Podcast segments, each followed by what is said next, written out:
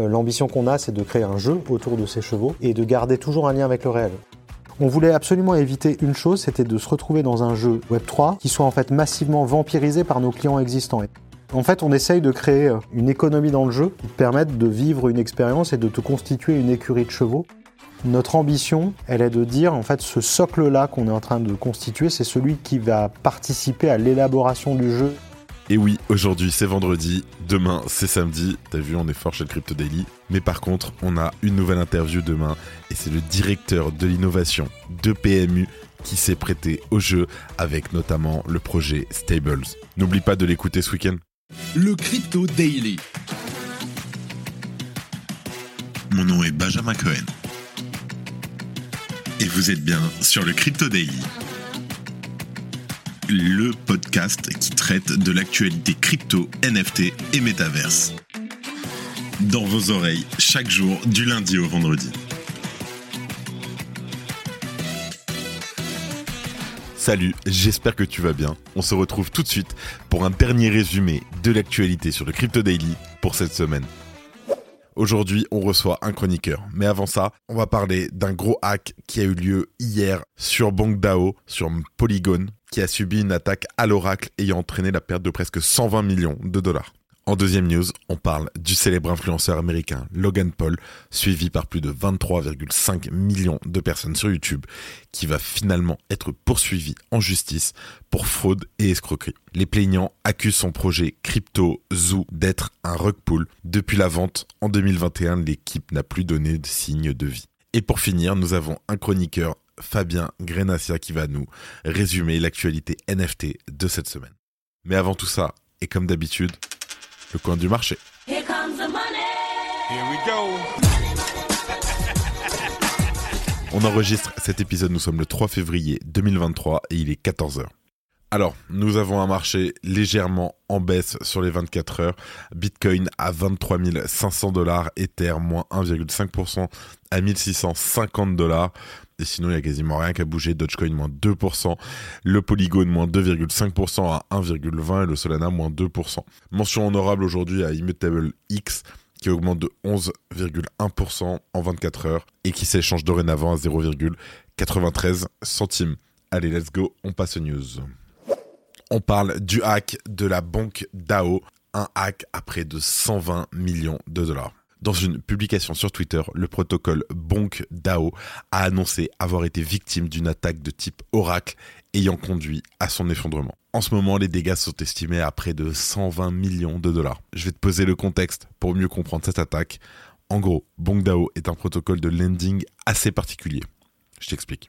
Il permet à un utilisateur de verrouiller des actifs dans des troves des smart contracts auxquels lui seul peut accéder et de récupérer en retour du stablecoin BEUR adossé au dollar. Concrètement, le hacker a réussi à modifier et augmenter énormément le prix du token ALBT de l'oracle Alliance Block utilisé par le protocole BonkDAO. Ainsi, il a pu utiliser le protocole pour mint du BUER qu'il a finalement échangé contre d'autres tokens via Uniswap. Cela a entraîné la chute du ALBT à zéro, liquidant toutes les positions des troves. Ce procédé n'est évidemment pas sans rappeler l'attaque de Mango Markets en octobre dernier, qui lui a entraîné la perte de 114 millions de dollars. Ce qui étonne dans cette affaire, c'est la simplicité enfantine avec laquelle le hacker a pu trafiquer le prix du token ALBT dans l'oracle. En fait, il a simplement modifié une ligne de code et le tour était joué. La société de sécurité spécialisée dans la blockchain PeckShield a estimé les pertes subies par l'attaque à environ 120 millions de dollars, donc 98 millions de BUER et 12 millions en ALBT. L'individu aurait réussi à transférer des fonds de Polygon vers Ethereum, transformés ensuite en 1,2 million d'Ether et 500 000 DAI. Pour l'heure, BonkDAO a déclaré avoir mis le protocole en pause et travaillé à une solution de relance et surtout de récupération des fonds dérobés. L'oracle Alliance Block, qui fait le point entre la finance décentralisée et la finance traditionnelle, a confirmé l'incident. L'équipe a indiqué que les hackers ont réussi à accéder à environ 110 millions de jetons ALBT. Toutefois, les seuls troves en ALBT sont concernés et les autres sont donc intacts. Je cite, Les autres troves ne sont pas affectés. Le protocole Bonk a été mis en pause.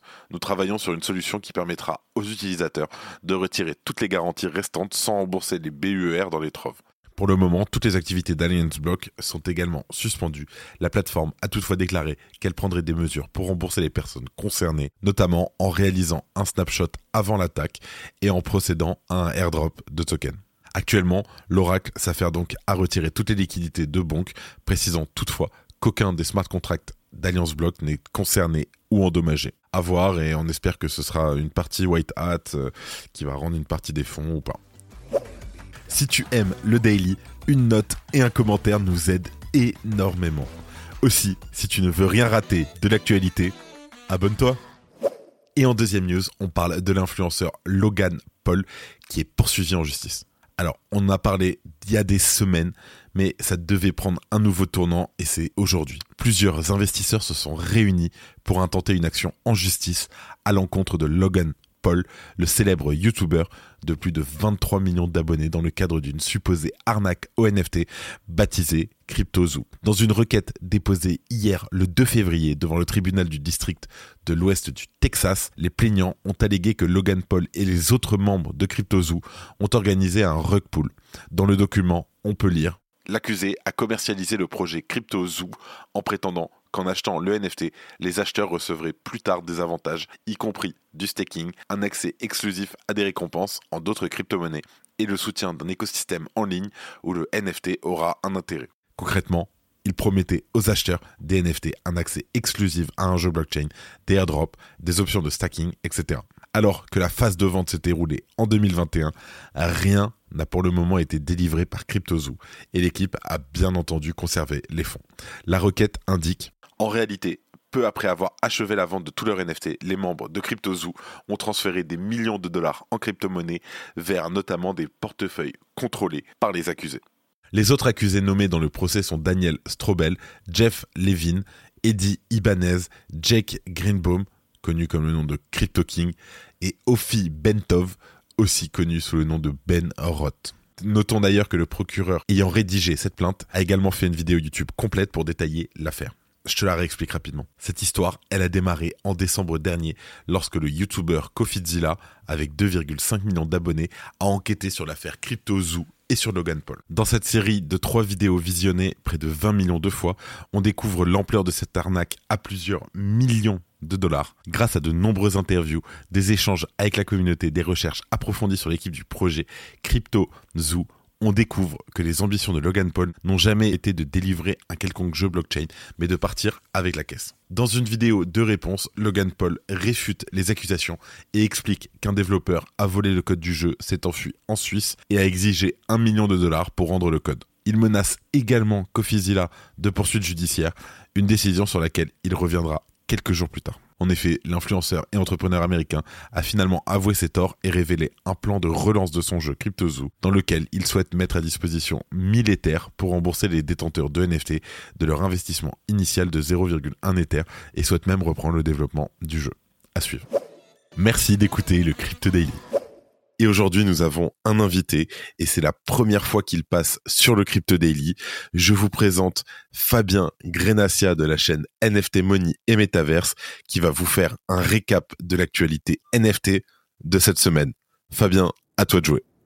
Ben merci Benjamin et bonjour euh, à tous les auditeurs de Crypto Daily. On va démarrer très fort avec euh, la collection Checks de Jack Butchers qui a fait un x 300 puisque c'est passé en un mois de 8 dollars à 2500 dollars. C'était pendant la méthode, la, la méta Open Edition. Euh, incroyable. Enfin, vraiment, pour le coup, absolument incroyable. À côté de ça, on a le projet Squiggles, qui est un ancien projet qui date d'il y a un peu plus d'un an, qui était un scam, pour le coup un pur scam, euh, qui passe devant la justice américaine. C'est la première fois qu'un projet euh, passe devant la justice américaine. Donc euh, à voir ce qui va se passer, mais dans tous les cas, c'est quand même intéressant de voir que qu'au final, la justice prend en compte ce genre de choses et voit que bah, ça avance euh, même du côté des même du côté des scams. Euh, du côté du projet Memland, euh, qui est le projet phare de 9gag qui contient trois collections MVP, Potatoes et Captains.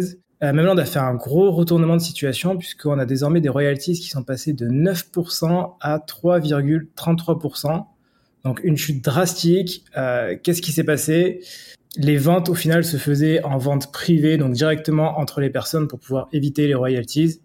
Et au final, le projet ne récupérait absolument zéro royalties. Donc plutôt que de récupérer zéro, ils ont préféré complètement changer de bord est passé de 9 à 3,33%. Donc une grosse, grosse différence. Euh, cette semaine, c'est également marqué par Dookie Dash. Donc Dookie Dash qui est le jeu des, euh, de Yuga Labs. Euh, le jeu de Yuga Labs a, fait, a généré 30 000 éthers de volume. C'était un free mint à la base, c'était donné aux holders des mutants et des board ape.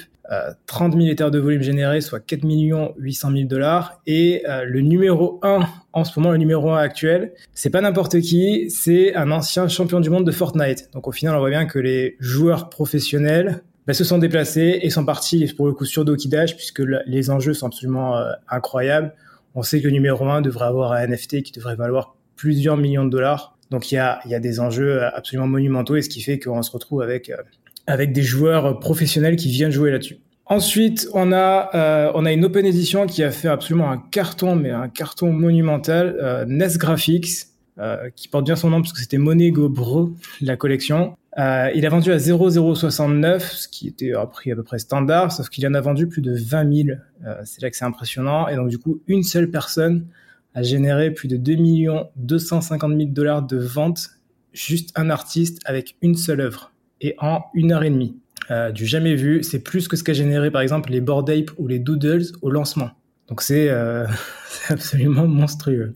À côté de ça, on a Doodles, justement, qui est euh, qui est un projet phare, un projet blue chip, qui a lancé cette semaine Doodles 2. Donc Doodles 2 qui est qui va changer, qui fait un peu peur puisque du coup Doodles 2 ne se lance pas sur Ether comme on a l'habitude de voir, mais va se lancer sur une autre blockchain, la blockchain Flow, celle qui a connu euh, notamment NBA Top Shot, ce qui faisait les moments, ce qui a connu le, premier bull run NFT, c'était via NBA Top Shot justement.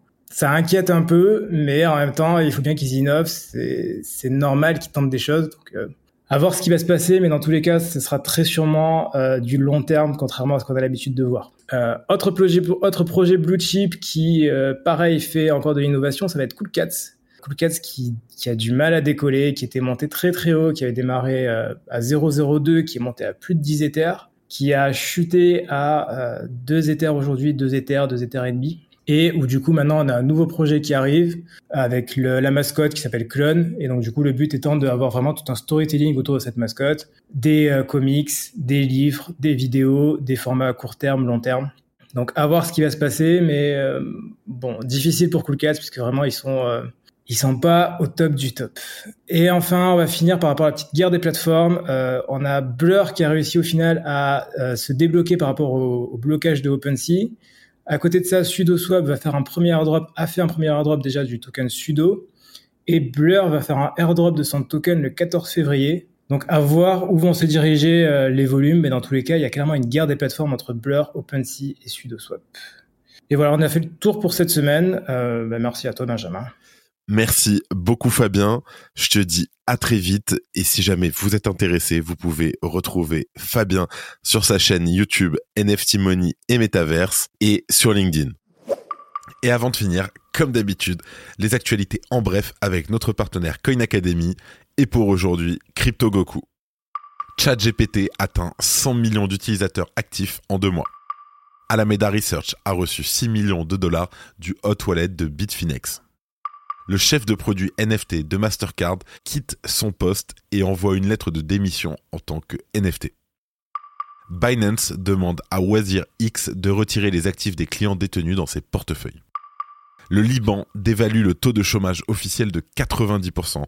La dévaluation pourrait attiser les craintes de nouvelles hausses de prix dans un pays où le taux d'inflation annuel pour 2022 dépassait 170% selon les chiffres officiels. La société finlandaise Membran Finance, qui a créé le stablecoin et agréé par l'autorité finlandaise de surveillance financière, affirme que son stablecoin Euro-E est prêt et c'est la première et la seule crypto stablecoin réglementée par l'Union européenne. Merci de ton écoute, super semaine avec toi et avec tout le monde. Comme chaque semaine qui se termine, je tiens à remercier une nouvelle fois toute l'équipe Le Crypto Daily. Merci à Simon, à Gabriel, à Chirel et à Oscar. Pensez à vous abonner pour ne pas rater le suivant, quelle que soit d'ailleurs l'application que vous utilisez pour m'écouter. Rendez-vous aussi sur Twitter et LinkedIn pour d'autres contenus d'actualité exclusifs. Je crois que j'ai tout dit, faites attention à vous, et moi je vous dis à lundi. C'était Benjamin pour le Crypto Daily. Merci et à très vite.